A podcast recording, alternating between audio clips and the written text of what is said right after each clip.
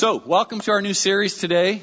I am super, super excited about this series called Above All uh, on the book of Colossians. You know, if you haven't figured it out by now, we believe in keeping it real at North County Christ the King. Some of you would probably say, yeah, Kurt, too real sometimes, right? But here's the reality today. The reality is that we live in a world that offers us great times of joy things that we get to really experience and have a good time experiencing. But how many of you know that life also comes with hard times, with challenges, with stress, with pain, with disappointment? Uh, you know, we experience illness and death at the same time as we experience the birth of new babies that bring us joy in our life. I think we had 25 kids, if I remember from the report last week, that we dedicated last year. Two, again, we're going to do this morning and this evening. So we experience such a wide variety of joy and also struggle in life. And you know, if you're, if you're in a relatively pain-free life, I always like to say, you know, just wait. Pain will come. And if not through you personally, it'll come through uh, family members or friends that you get to experience life with. Jesus said it well. He said it perfectly. He said, in this world you will have trouble. Jesus told us that. But then he said, take heart. I have overcome the world. And this morning, as we jump into this series, my purpose for bringing this series to you from Colossians is to remind us that Jesus is above all. Above all in our lives, above all the joy, all the trouble. He is supreme above all creation. We're going to find that out next week. And when we give Him his rightful place in our life, he promises to help us rise above the struggles and the difficulties that we have in this life and to experience victory in the midst of struggle. I love this graphic that Lisa, our graphic artist, made for us because here you see that, that there's a part of life that rises above the clouds and the existence of life, but then there's a part like an iceberg that goes below the surface that many of us don't even see. Many of us have no idea there's an iceberg below the surface of your life.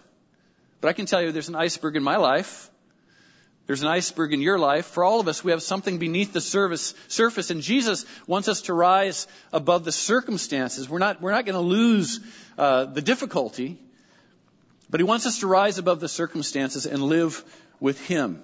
So the book of Colossians is a book that, that lays out how Jesus is supreme how he is above all. Now, this book is written by Paul, the apostle, while he's in prison. You know, he's experiencing some of that iceberg himself. And he writes this letter while he's in prison, and he writes it about Jesus. And you know, for Paul, when he writes this letter, it's probably some of the darkest and loneliest days of his life. And it's in this time of his life that he writes about the supremacy of Christ, even while one might argue there's evidence in his life that Christ is not supreme while he writes this letter. Now, I don't know what you do on your dark, darkest, loneliest days of life. Maybe you watch Netflix and eat ice cream. I don't know, but this is what Paul did. Paul found comfort in reminding his friends outside of prison that God was good and that Jesus would be enough for them. So as we jump into this awesome book of the Bible, I suggest that you think about the prisons of your life. What are those places that are hard for you? Where are those places that maybe you feel alone? Where, where are those places that you feel like maybe no one even knows about?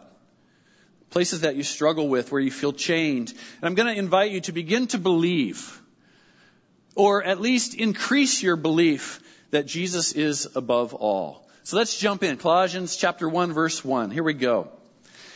This letter is from Paul, chosen by the will of God to be an apostle of Christ Jesus, and from our brother Timothy. We are writing to God's holy people in the city of Colossae who are faithful brothers and sisters in Christ. May God our Father give you grace and peace. Let's just pause there for a moment and, and pull this apart a little bit. Who are God's holy people? Us, right? The church. Whoever receives Christ as their Savior. We are set apart. That's what holy means. With Christ in your life, you are set apart. It doesn't mean you're perfect. It doesn't mean you never fall or fail.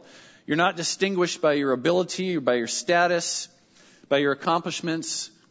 You're not distinguished by how well life happens to be going for you, but you are distinguished, you're set apart simply by confessing your need for Jesus Christ. That is what sets us apart. That is what makes us holy. That hopefully we respond differently to the world than before we had Christ in our life.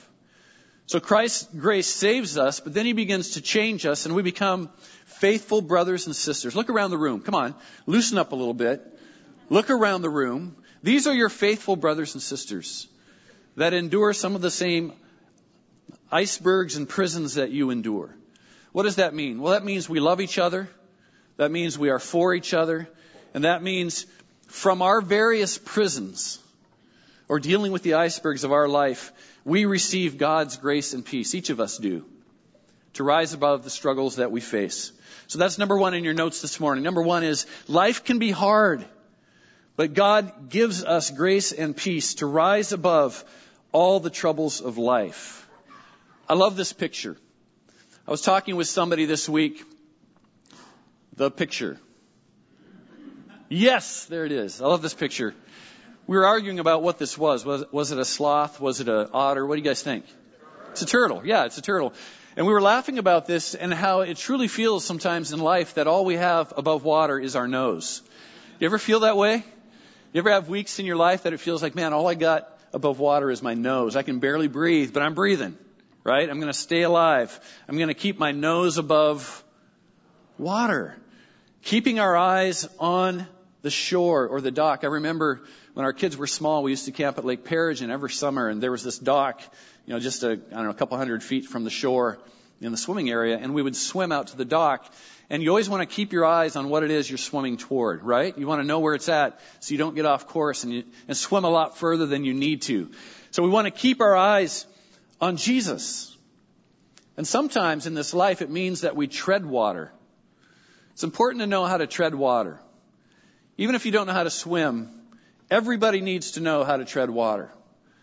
Because there will be times in life that you've got to tread water. It's even better if you can swim a little bit and move toward God's solution for you. But even when Jesus is above all in our life, there will be times that we tread water. There will be times when we just feel like, man, i have been in this place quite a while. So what do we do while we wait? What do we do while we're treading water? Well, Paul, the man in prison, says grace and peace to you. And you can't give what you don't have. And so Paul was giving what he had, what he had found true in his time in prison. Grace and peace. And Paul had come to this above all place in his life. This is the place where you believe no matter what happens, that God is good and that he is enough for you. I think that is what really defines maturity for a Christian.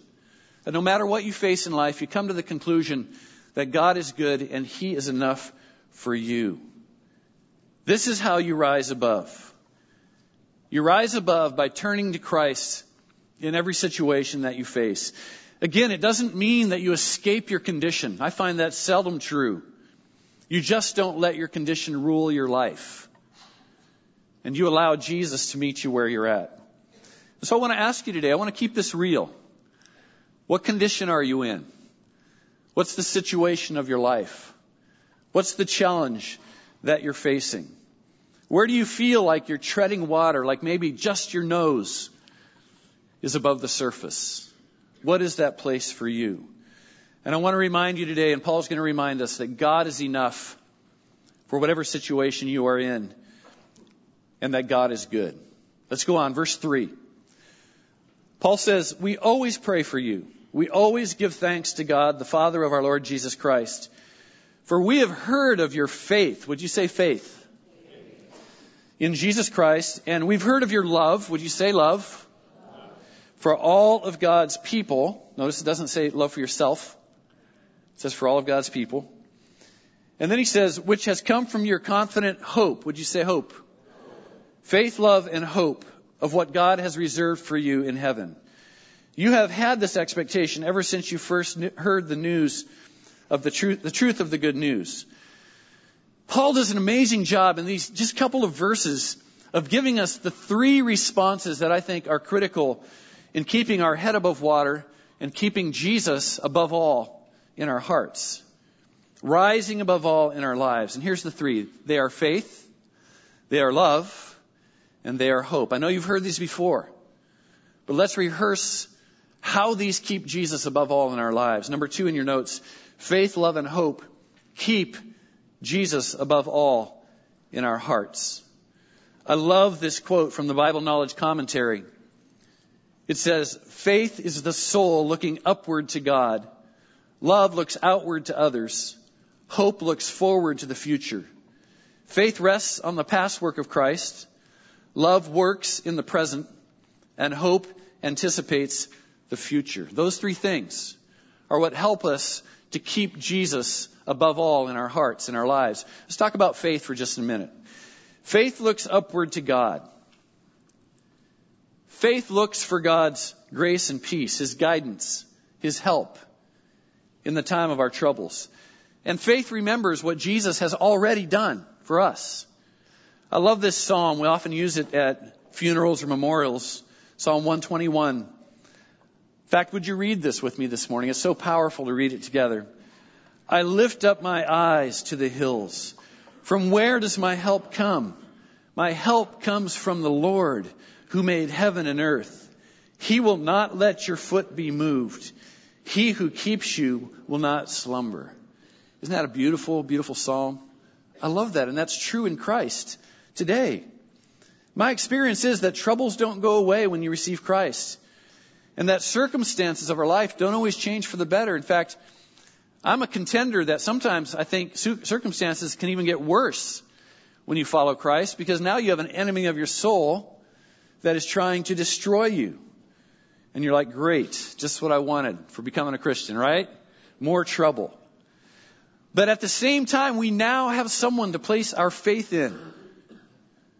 And faith keeps our eyes on Jesus and helps us understand this is so important. Don't miss this this morning. Faith helps us to understand that God is at work even when times seem the darkest. Man, I hang on to that every day of my life. There's circumstances, there's icebergs in my life, and some of them are your icebergs that I, that I help carry, but there's icebergs in my life that I must believe that God is at work, even when things seem the darkest. And I want to say to you today that faith has substance. You might say, well, you know, how do you measure faith? What's faith all about? You, know, you can't see it. But I want to remind you today, and if you didn't know, faith has substance. In fact, I would say to you today that in the spiritual realm, faith is more real than this stage. This foundation that I trust to bear my weight. In the spiritual realm, faith is more real than the things you can see in the physical realm. Faith has substance. Faith lays hold to what God has for us in the spiritual realm and then it brings it, it invites it into the present. I'm not talking about word faith movement. I'm talking about believing God and receiving what He has for us in our times of trouble. The writer of Hebrews said it so well. They said, Now faith is the substance of things hoped for, the evidence of things not seen. Faith has substance, and faith is the evidence. Our faith is the evidence of things that we can't even see yet. People that you love that are still lost. Family members that are struggling maybe even your own marriage, maybe even your own health. Faith is the evidence of things that we can't even yet see. So the Bible says that God has purposes for our life. Faith lays hold to these purposes and invites them to be true about us. You know, it's like this. Last month I bought tickets to Thailand. Did you know it's cheaper to fly to Thailand than Hawaii or the East Coast? And it's a lot cheaper to stay there. So I might recommend if you're looking for a cheaper vacation, check out Thailand. Now I can believe all day long that there's a paradise, paradise called Phuket. I can believe that all day long. That there's a paradise out there, lying to the east of us, the far east of us, right? But unless I buy a ticket to go there, I will never see it. So faith is my ticket. Like I can, I bought the tickets, I printed them out, I can pull them out and look at them all day long. I have the ticket for Thailand, but it's not going to come true until the day I step off the plane, right? into Phuket. And that's where it'll become reality for me. But faith is the ticket. It's buying in to what God has for me and believing what He has for me is best for me. It's believing in the faith ticket until God brings it to pass. That's what Abraham did. It's exactly what he did. When God told Abraham he had a plan for his life, listen to what the Bible tells us in Romans 4. It just says, Abraham believed God. I want to ask you today, do you believe God for the things he has for your life, for your family, for the people that you love? Do you believe God? And it was counted to Abraham as righteousness. So faith is believing that God is at work in our lives even when we can't see him working. Faith is choosing to trust God. It's, it's knowing, His knowing, His seeing, His sovereignty. And there are ways that we build our faith. I like to say there's a faith muscle. Now you know this about me. You know that I like to work out. And I don't work out as much as I used to. I just try to maintain what little strength I have left. So I'm not trying to build muscle. I'm just trying to maintain muscle mass. And so even as I work out, lift a few weights here and there to, to try to maintain my muscles and my strength, it's true with faith. Faith is a muscle that you exercise. And if you don't exercise the faith muscle, it will atrophy and become weaker and weaker until, until it will almost become useless in your life. And you will live a weak Christian life instead of a strong Christian life. So you've got to practice faith. When you practice believing God, it builds endurance in your life. Faith becomes stronger through use. If you don't use it, you'll lose it. Not entirely. You'll have a little bit, enough to believe Jesus. But you've got to keep exercising your faith. So how do you practice faith? Let me give you three ways today. First of all, time in God's presence. Now, these are not going to be new to you, and these are called spiritual disciplines. These go back hundreds and hundreds of years. They've been practiced over time. They're proven. And they're the same things we've known as long as we've known Jesus. These are the disciplines to build faith. Faith is built through prayer. There's power in confessing who God is, like we did this morning, over your life. Saying out loud to God, what you believe about Him, that He is good and that He is enough. I do this every day. Secondly, faith is also built through times of worship, like we did this morning, taking the truth of God's Word and putting it to music and singing it together builds our faith. A lot of times people ask me, in fact, I had this conversation with a guy last night at a wedding. He said, well, we're not going to church anymore. He said, we are the church. I said, yes, but we're called to build each other's faith by gathering together and worshiping Jesus together. You know, I love our times of worship together. It builds my faith to hear you confess the truth about God with me through song. So faith filled worship establishes the truth about God in our hearts and in our emotions. Next, faith is built through time in God's Word. I'm so excited. There are 229 people reading through the Bible with me this year. And that's not to mention all of you all that are doing your own, you know, um, YouVersion Bible reading plans, all the other plans that you have. I know there's a lot of you doing your own thing. That's awesome. But 229 people have committed to read through the Bible and then comment on what we've read online. You can still get in if you want to do that. What does this do for us? This reinforces God's truth in our hearts. It overcomes our unbelief. It builds up our faith. We got to be in God's Word. And then I guess I said three, but here's the fourth. Faith is built through time and fellowship, spending time with others who are like-minded, others who believe the way you do about God, for encouragement, for accountability. You know, we've got a hundred guys meeting on Tuesday nights at the fire. Last Tuesday was powerful. We had a great time of worship, great time of testimony. Just time spent around the table, praying for each other, holding each other accountable. All of these spiritual disciplines result in the same thing. They build endurance in our life by keeping our eyes on Jesus. That's the point of faith. Hebrews 12, the writer said, Let us run with endurance the race God has set before us. We do this by keeping our eyes on Jesus, the champion who initiates and perfects our faith. Because of the joy awaiting him, he endured. Can you say endured?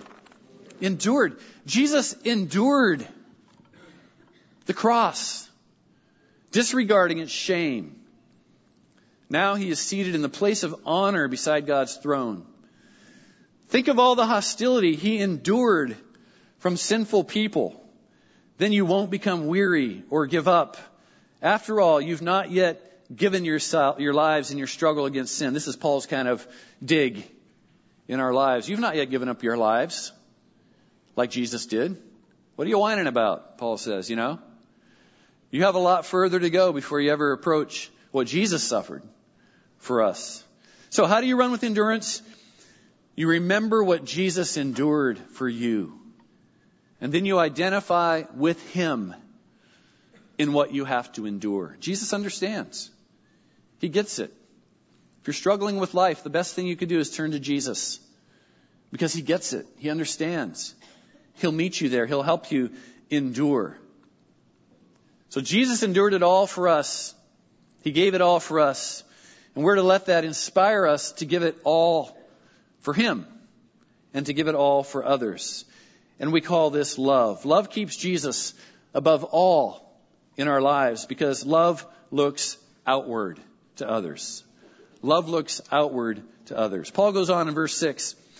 This same good news that came to you is going out all over the world. It is bearing fruit everywhere. You got to hear reports last week of the fruit that you are bearing all over the world and here locally by your giving and by your involvement. It's powerful. It's amazing what God is doing. And Paul's writing about this, what was happening in their day. Changing lives, just as it changed your life from the day you first heard and understood the truth about God's wonderful grace. You learned about the good news from Epaphras, our beloved coworker. He is Christ's faithful servant. He's helping us on your behalf. He has told us about the love for others that the Holy Spirit has given you. Paul is applauding this church for the love that they have for other people around them. So we've not stopped praying for you since we first heard about you. We ask God to give you complete knowledge of His will and give you spiritual wisdom and understanding. Then the way you live will always honor and please the Lord. And your lives, this is written to you today by proxy. Your lives will produce every kind of good fruit. And all the while you will grow as you learn to know God better and better. So I might say, uh, if I encapsulate the scripture, how do you get to know God better and better? By loving those around you that God's given you to love, by reaching out, by letting your love be outward, not letting it focus just on yourself. I love this verse, verse 10. This is powerful. Pay attention to this. Verse 10, the way you live, the way you live comes from the phrase to live worthy of the Lord. Like, since Jesus gave it all for us and experienced all this horrible sin bearing and wrath bearing for us, what's that worth? What's the weight of that? And so Paul uses this word, the way you live, or to live worthy of the Lord, comes from the Greek word axios. This word means of equal weight. That the way you live should become as equal weight compared to what Jesus gave to us. How many of you would say, yep, I'm there? No, not me either. I'll lower my hand for that one. But that's what Paul's after with us, and that's what Jesus is after with us, that we would live in such a way that this doesn't win us our salvation, but this is really the expression of thankfulness that we have for our salvation. That our lives become axios, of equal weight. If we were on the scales, salvation on one side and our lives on the other, where would salvation be? Of course, we know salvation will always outweigh our works. But is it possible, Paul's saying, to bring them back a little bit more into balance? Can our lives be worthy of the sacrifice that Jesus gave? I believe that they can. How do we do that? We do that through love. Love looks outward to others. And when you choose to live your life to love others, it results in good fruit. People being saved. People being helped. People being delivered. People having their lives turned around and changed. That is happening right here through your church, North County Christ the King. Right here through you, here and around the world. It's happening. Your lives are making a difference. And I'm so grateful to God for that. And so as you live your life loving outwardly, the fruit becomes the focus. You know, before we meet Christ, what's, what's the focus of our life? Come on. It's ourselves. Come on, be honest. It is. It's ourselves. After meeting Christ, Jesus wants us to stop focusing so much on self and start focusing on the fruit. How can I partner with you, Jesus? How can I honor you with my life? And this, when we pay attention to this, when the fruit becomes the focus, it begins to keep Jesus above all in our lives. Because now our lives become about Jesus. We're still impacted by the trouble of life, like Jesus said. But as fruit becomes the focus, we lift our eyes to Jesus and we lift our eyes to the fruit.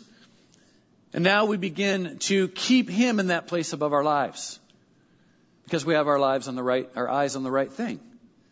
On Jesus and on the fruit. Now it's about what He can do through us, not just about what we can do for us I came across this great story. I'm always hearing great stories about you guys. There's so much more that happens through our church than than what we talked about last week. And here's here's a story I'd like to share with you. There's a young guy in our church that he heard about the fires in paradise.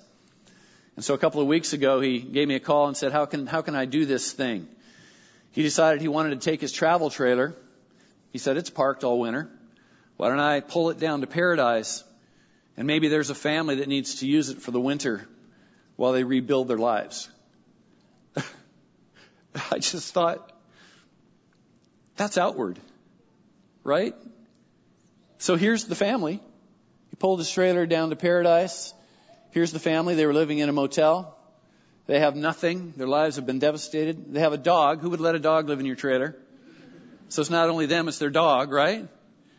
But here they are. They now have a home for, I don't know, six months or whatever they decide. Not only that, but he called up friends and they fully stocked the trailer with everything you would possibly need to live in there for a while. Love looks outward to others. Love results in good fruit. You know, living this kind of life, this life of love, results in knowing God better and better. That's what Paul says about this. That you know God better and better. Uh, the word for that is epignosis, being filled with the knowledge of God that through loving others, you actually get to know God better. You're filled with the knowledge of God. And of course, what do you think that results in? What does knowing God better result in? It keeps Jesus in his place above our lives. So we have faith, we have love, and last of all, but not least, we have hope. And hope keeps Jesus above all in our life because hope looks forward to the future. Hope looks forward to the future. Paul said in Romans 5 5 that hope never disappoints us because God's love has been poured out in our hearts through the Holy Spirit. Why doesn't hope disappoint us?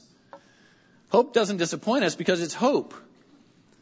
It's hope because hope is still focusing on what is to come. You can't be disappointed by what hasn't come yet. So hope doesn't disappoint us and it keeps our eyes on what is yet to come. You know, there's enough disappointment in life, but hope never disappoints because hope is all about the inheritance. Hope is all about what Jesus has waiting for us.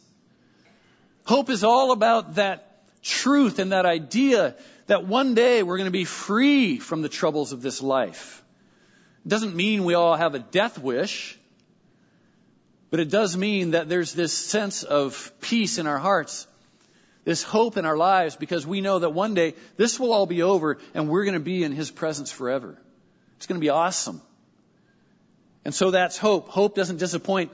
And hope keeps Jesus above all in our lives because we know the best is yet to come. Somebody say amen. That's good. The best is yet to come. So Paul finishes up here, verse 11. We also pray that you'll be strengthened with all his glorious power so that you'll have all the endurance and patience you need. May you be filled with joy, always thanking the Father. He has enabled you to share in the inheritance that belongs to His people who live in the light. For He has rescued us from the kingdom of darkness and transferred us into the kingdom of His dear Son, who purchased our freedom and forgave our sins. That's hope. Hope lays hold to that promise. And that promise becomes as real to you as all the rest of life around you. How many times have I said to myself, you know, this is terrible, but there's a new day coming. And that has given me the hope to press on and press through. So that leads us to number three today. The last thing we want to talk about as we talk about keeping Jesus above all in our life and we focus on the inheritance that he has for us. Number three, God's power strengthens us and fills us with the joy of knowing our inheritance is coming above all. Above all. Let's bring back that graphic again on the screen. Again, remember that there is still an under to our lives, isn't there? There's still an under to our lives. All of us deal with the under to our lives. That under can become an undertow in our lives. It can feel sometimes like we're being pulled under. But always remember that there's an above to our lives as well. And that Jesus is in our lives. And He's above all in our lives. And He's there to help us rise above, not the circumstances, not necessarily the trouble, but to rise above in our hearts. And to receive the endurance and the strength that He has for us. So we can walk through this life and we can still produce fruit, even though there's hard things in our life. Now, verse 11 in this text that I just read, could you bring that back? Verse 11, guys. Verse 11 says that you will have all the endurance that you need. All the endurance that you need. This word endurance comes from the Greek word hypomone, which means to remain under. This word endurance literally means to remain under. That Paul's recognizing the fact that there's going to be an under to our lives. And we're going to need endurance to remain under as we walk through this life. But at the same time, Paul is saying, don't forget the glorious power that you have in Christ. That even though you remain under, that you rise above in your hearts, in your minds, in your souls.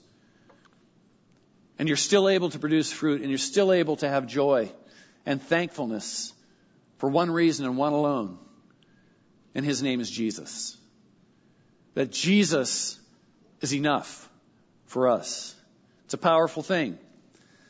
Now, oftentimes, a lack of endurance in our life, if we don't have this glorious power, can result in despondency. How many of you ever read Pilgrim's Progress by Bunyan? Let me see. Powerful book. You should reread that. I read the kids' version called Little Pilgrim when I was about 10. And there's this slough called the Slough of Despond. Remember that part where we get sucked under into despondency unless we're relying on the power of the glorious power of God. So if we're not relying on the glorious power of God, we'll get sucked into despondency or feeling sorry for ourselves or just, you know, not able to love out outwardly and not able to produce fruit because we've got this thing in our life. And God says, no, my glorious power is enough for that thing in your life. I want you to receive my power to rise above that. My glorious power. The Greek for that is dyname. Where do you think we get our word dynamite from? God's glorious power.